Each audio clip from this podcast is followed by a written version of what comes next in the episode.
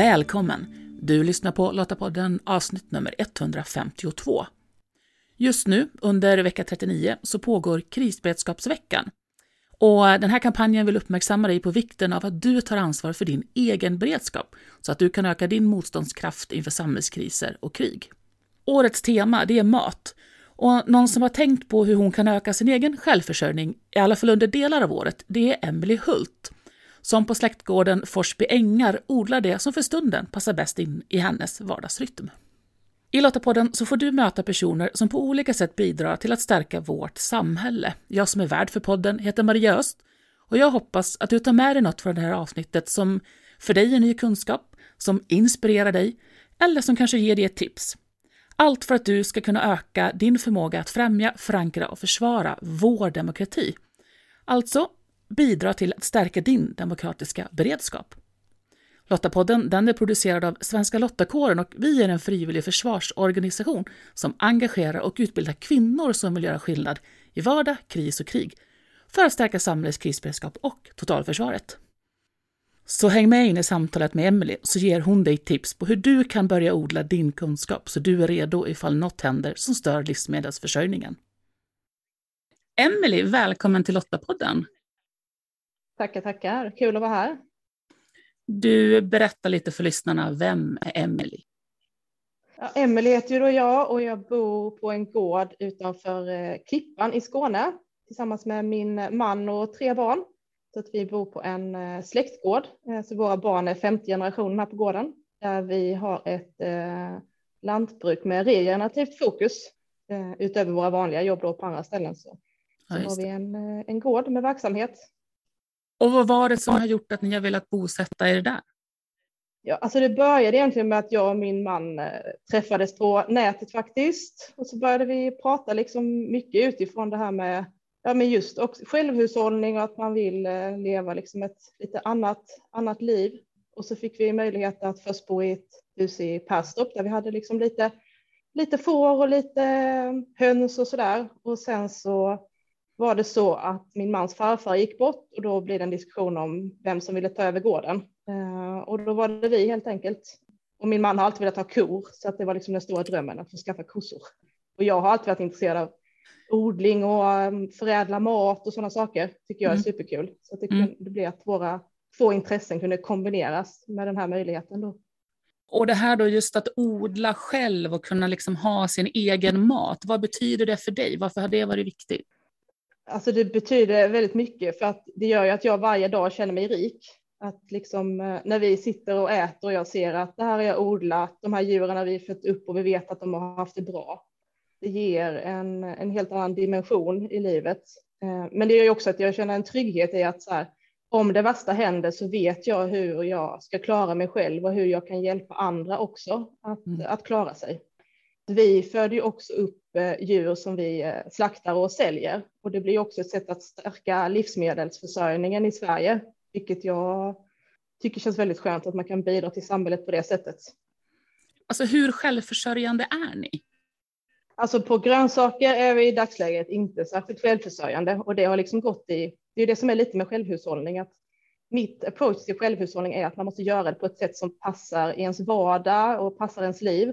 Så när till exempel vi inte hade tre barn och en gård, ja då odlade jag ju betydligt mer för att jag hade mer tid. Ehm, och nu då så blir det ju saker vi, vi gillar och äter mycket av till exempel. Mm. Vi satte 30 kilo potatis till exempel, utsädespotatis. Ja, och då har vi ju potatis så att vi förmodligen klarar, nu har vi inte skördat den än, men förmodligen mm. så klarar vi oss ju hela året på det. Mm. Och sen mycket så här, gurka och tomater nu i säsong och så där. Och det blir ju mycket att man eh, man, man äter ju också mer i säsong när man, eh, mm. när man odlar sin mat själv. Och sen kött är vi ju helt självförsörjande på. Eh, mm. Och det är ju en väldigt viktig bit för mig, liksom, att veta var, eh, var det kommer ifrån att djuren har haft det bra och så där. Jag har funderat en hel del på just det här med, med självhushållning, för jag, jag, håller ju med dig om dels det jag odlar, det är ju så fantastiskt mycket godare att äta. Eh, jag äter mer av det just för att det finns där, det är tillgängligt, det smakar bättre. Jag har inte riktigt kommit dit att jag har liksom börjat ja, men, lagra och spara just för att vara självförsörjande även under vintern, att syra in eller sådär. Och om man då tänker tillbaks, det är inte så många generationer när ja, det egentligen inte fanns något annat val. Vi kunde, eller man kunde inte gå och köpa allting i matvarubutiken som vi kan göra idag. Man var tvungen att odla mycket och, och säkerställa att man hade ett lager. Och då var man ju självförsörjande på det man kunde odla naturligtvis. Och, eh, och slog någonting fel, då slog någonting fel och då hade man inte den produkten. Men vad är din filosofi idag kring just självhushållning också då? Kopplat till att, eh, som du sa, också kunna vara, ja, men vara trygg ifall någonting händer. Jag har haft ett lite svår relation till det här med självhushållning när jag liksom först kom in i det, för att då ville jag göra allting själv. Och det var så viktigt liksom att allting skulle jag göra själv.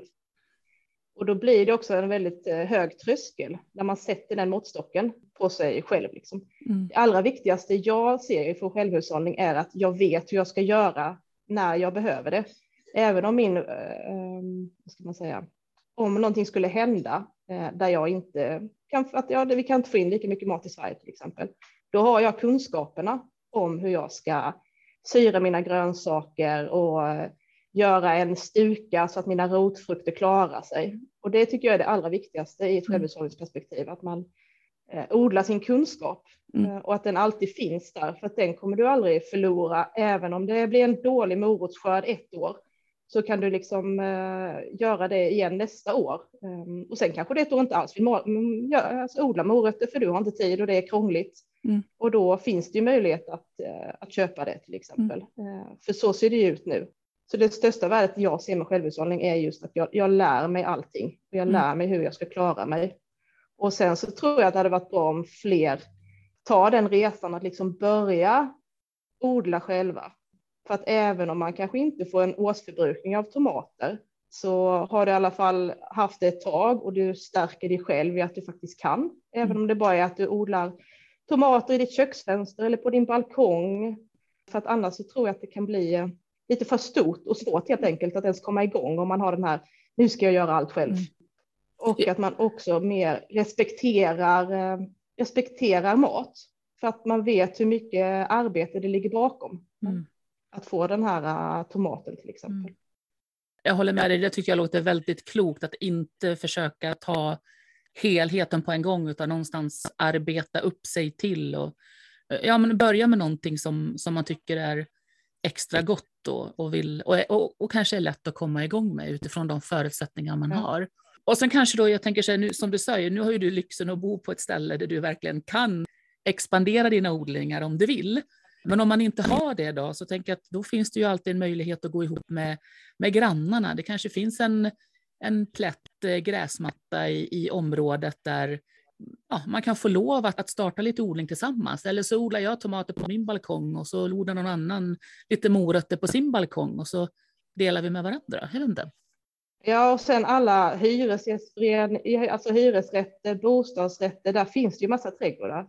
Kolla med sin hyresvärd, får vi ta den här rabatten i anspråk till att börja odla? Ta det därifrån eller till exempel om någon hade kommit och frågat oss och vi hade velat ha lite, lite mark för att odla på ja, då hade vi sagt, ja men då löser vi det. Ehm, för vi har liksom mark så det räcker att bli över till oss och då hade det varit superkul att kunna hjälpa någon annan till att. Mm ja, göra sig mer beredd och, och producera sina egna livsmedel. Och det mm. blir också ett, man får ett, ett socialt sammanhang också som är, socialt sammanhang också som är väldigt viktigt. Ja. Och får en gemenskap. Och då klarar man ju också kriser bättre. Ja, men ensam är ju verkligen inte stark. Eh, den behöver Nej. vi liksom komma ihåg, utan vi behöver ju hjälpas åt, verkligen. Och där kan det bli också med självhushållning, att man ska göra allting själv, att man lägger det i begreppet. Mm. Och man kanske mer ska se det som att man ska göra allting tillsammans på något vis. För det var som jag tänkte på när man till exempel tänker på självhushållning och, och, hållbarhet till exempel, då kan man ju fråga sig hur hållbart är det om jag går och köper en massa planteringsjord med massa torv i för att fylla min pallkrage och odla mina morötter. Ja, jag är självhushållande, men är det hållbart till exempel? Mm. Då kanske det är bättre att jag hittar någon eh, lokal eh, småskalig ekologisk producent till exempel och köper mina morötter därifrån. Mm. Ehm, så att det behöver ju inte alltid betyda att det är det bästa att göra det själv heller alla gånger. Men det man alltid gör är att odla sin kunskap och det är ju alltid bra. Men just mm. att, att det finns så många olika vägar att gå. Mm. Och sen är det ju så i samhället att vi ska ju jobba så himla mycket för att ha så mycket pengar och mycket saker och då finns ju inte tiden. Så att, det är ju också en utmaning att man liksom ska finna tiden till att, eh, till att odla och lägga den, mm. ja, lägga den tiden helt enkelt mm. på det istället för att göra andra saker. Mm. Som nu till exempel så eh, jobbar både jag och min man och det har inte vi gjort innan för vi har varit föräldralediga. Ja, då får jag ju anpassa mina odlingar efter den tiden som jag har. Mm. Och då blir det till exempel inte morötter för att det är för jobbigt tycker jag då personligen och det blir mm. inte bra. Mm. Det är en massa gurka och squash och tomater som kan sköta sig själva. Man måste hela tiden tänka på, inte titta på vad alla andra gör, utan se sina egna förutsättningar, tycker jag är mm. det viktigaste. Vad säger dina barn? Är de med dig ute där i grönsakslandet och ute bland djuren? Ja, alltså de är ju ute bland djuren eh, supermycket. Det har de ju alltid fått vara delaktiga i liksom. Och sen har vi ju, eh, när det var dags att sätta fröer så fick de vara med, satte, då, då ville de sätta blomfröer så gjorde de det. Och förra året så vet jag att de satte lite pumpor som de tyckte var jättekul att följa och så där. Och det är ju samma sak där, att de måste ju eh, vara med för att annars så finns ju inte tiden någonstans till att, att hinna göra alla saker som behöver göras på gården. Och det är ju också någonting jag är väldigt glad att jag kan ge mina barn, den förståelsen var mat kommer ifrån. Mm. Och just när det gäller djurhållning också, att om man ska äta kött så, så behöver man förstå hela bilden av att, vad det mm. innebär att det innebär att vi faktiskt äter andra levande varelser mm. och har respekt för det. Mm. Också att de eh, lär, sig att, ja, men de lär sig att äta upp och liksom värdesätta maten.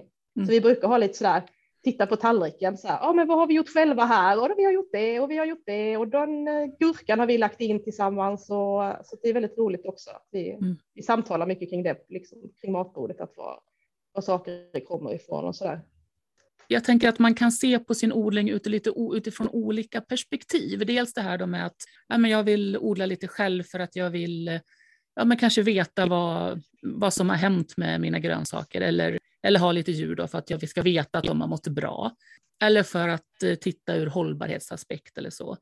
Eh, och sen vi då som, som är engagerade i en frivillig försvarsorganisation eller liksom försvaret på något sätt tittar ju på det ur liksom ett beredskapsperspektiv, att vi ska kunna säkerställa att ja, men eh, när, om det nu skulle hända att, att leveranser inte kommer in och matvarubutikerna inte får varor som vanligt, att ändå kunna ha eget. Hur funderar du kring de här två perspektiven och liksom, finns det egentligen någon motsatshet i dem?